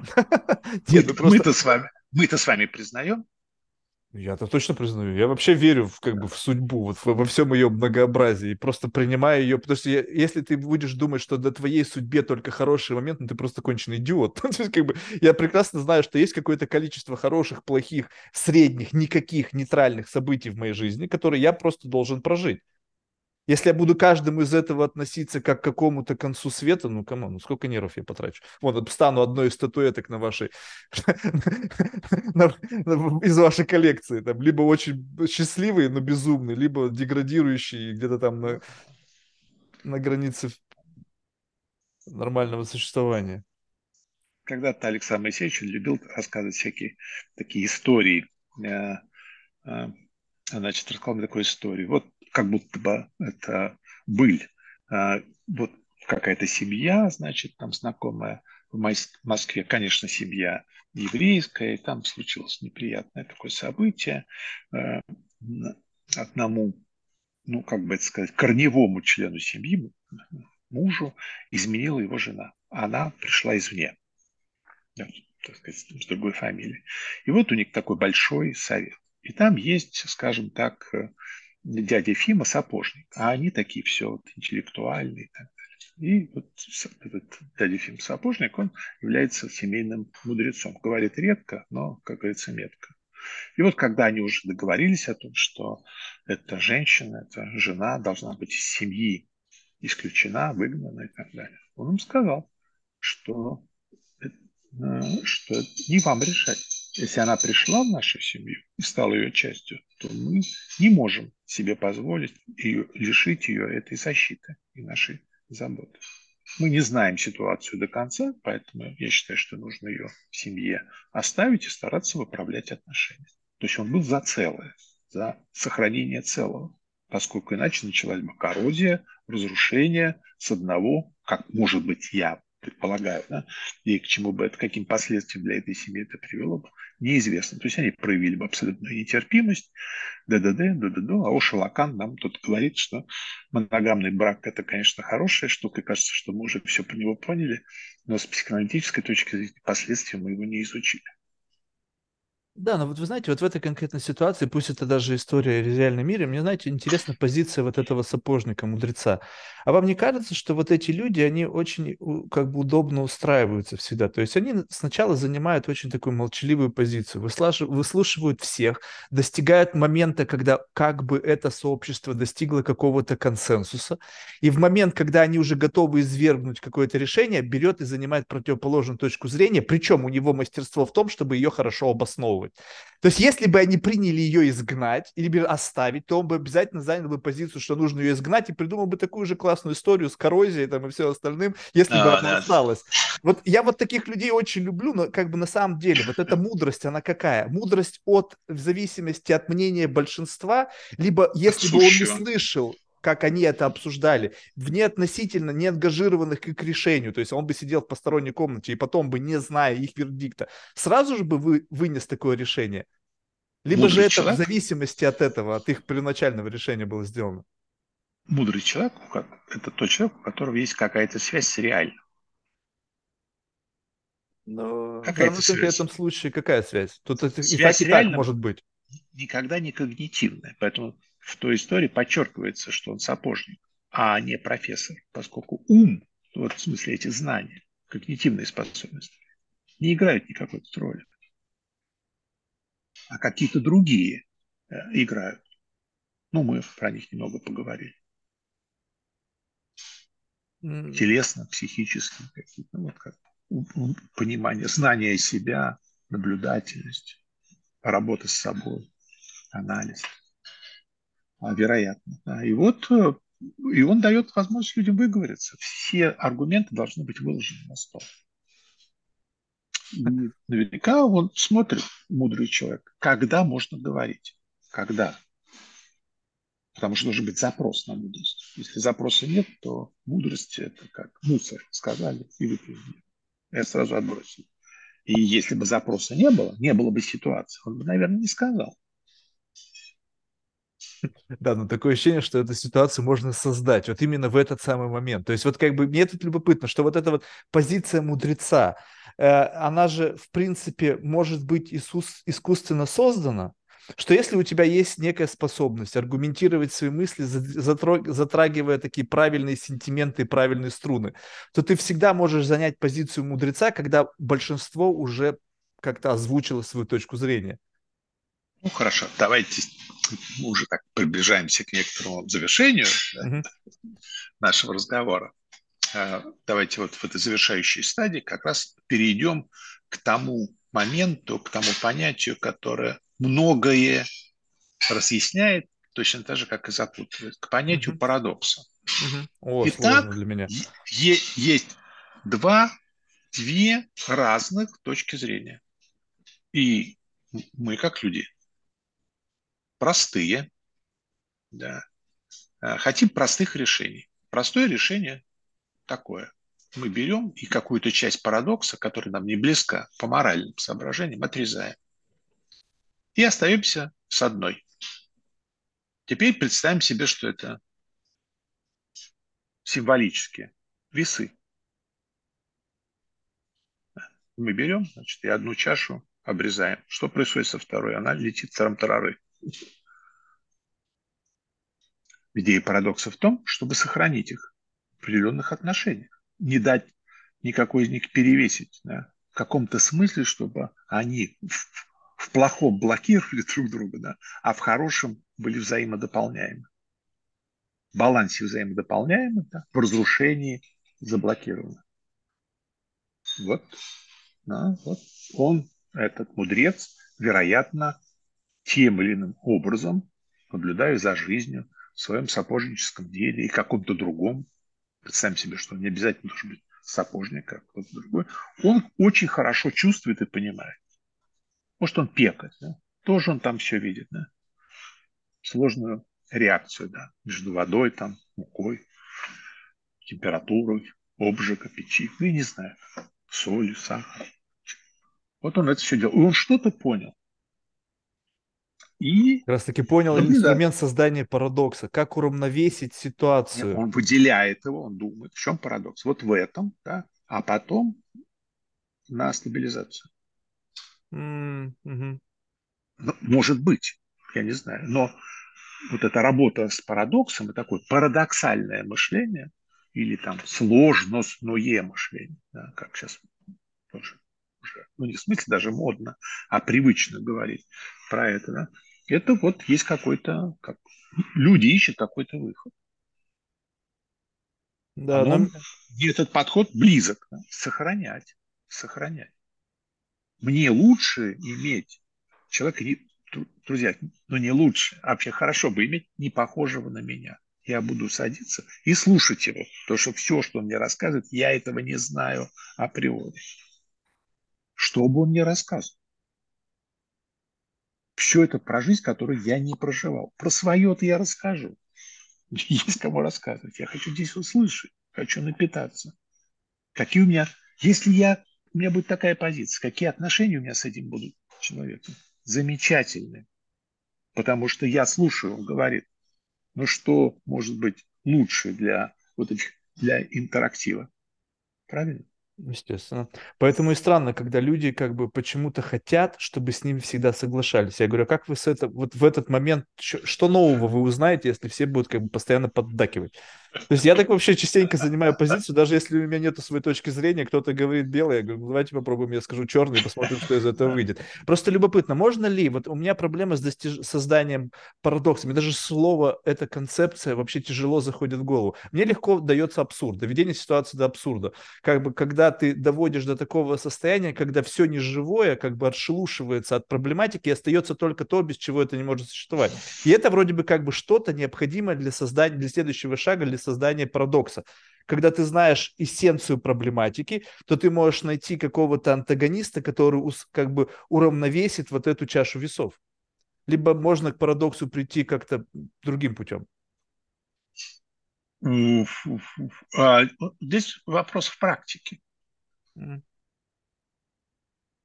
А, потому что у нас, ну, как только, вот как мы говорили, привычно работать вот так я прав, он не прав, э, на моей стороне тут э, знания, какие-то соответствующие инструменты из каленого железа, да, а чтобы, значит, э, другого унижать или проблематизировать, или разрушать, да, и парить, значит, в этом пространстве. Поэтому нужно постепенно, шаг за шагом, если есть такое желание, да, более счастливой жизни, если об этом видится, от этого избавляться. То есть жить в пространстве с другими точками зрения. Взаимодействовать с людьми, которые имеют не похожую на тебя. Может быть, принятие некоторые... инаковости. Ина... Инаковости, да. Может быть, там а, в этот момент появится интерес, ну, не знаю, там, к Жаку Дорида. Да? И тогда лучше поймешь, что значит его дифферанс, да, то есть вот это различание, как у нас э, перевели, ну, чтобы, ну, как и сложность, сложностность, развлечение, различание, вот как бы акт, да, ведь потому что антагонизм – это же результат глубокого различания, специальной работы. Представьте себе, что оно вам не дано, а вы сами ее проделали. И сами столкнулись с этим парадоксом с одной стороны, как мы говорим, с другой стороны. И это никуда нельзя убрать. Не хотелось бы, чтобы, чтобы мама была похожа на папу, а папа похожа на маму, но мама похожа на себя, и папа похож на себя. И это различие э, уже фундаментальное, мы его уже приняли. И живем с ним. Ну, окей. Вот это, мне кажется, дефицит. Давайте с ним, с ним жить. Да, и вот это практика, шаг за шагом, от простых ситуаций до сложных. Но обязательно организационная работа а, вот с этими парадоксами. Но не придумывая их. Они не должны быть искусственными. Они должны быть искренними. Я действительно с этим столкнулся. И это неустранимо. Я попытался устранить, ну, думаю, что, может быть, это фикция, фиктивный парадокс. Нет, он реальный. Да? Фиктивный. Реальный парадокс. Реальный. Он меня трогает. Не-не, фиктивный тоже может трогать. Но вот реальный трогает сильнее. Угу. А у вас нет ощущения а, как бы дефицита инаковостей? Ну, в этом смысле, конечно, конечно. Конечно. Когда ты чувствуешь, а эта инаковость мне знакома, я уже с ней как бы неплохо знаком, я знаю приблизительно, как там устроена система ценностей внутри этой инаковости, мне хотелось бы что-то иное ощутить, вот ощутить новую вид инаковости, чтобы на стыке этих меня как человека как бы, ну, как бы антагониста, либо просто не знающего подобной версии как бы реальности, появить что-то, проявить себя, появить, получить что-то новое. Хотя получить, конечно, это звучит очень так цинично опять, но, но в целом как бы мир так устроен, что сталкиваясь с инаковостью, ты получаешь что-то новое. Да, конечно. И поэтому иное да, требует уважения. Перестань давайте на этом, может быть, и закончим нашу да, встречу. Да? Вопросом и призывом. Перестайте иному сопротивляться. В нем сила, в нем энергия, в нем жизнь. Дайте ему в своей жизни больше места. Вы обретете больше устойчивости и счастья. Супер. Что ж, с этими словами пойдем искать в мир, пойдем в мир искать инаковости и как бы embrace, будем принимать эти все инаковости с позиции как бы расширения собственного представления об этом мире. Что ж, большое спасибо, Олег, реально получил искреннее удовольствие, благодарю вас за ваше время. Всего доброго. Спасибо. Да, счастливо. До свидания. До свидания.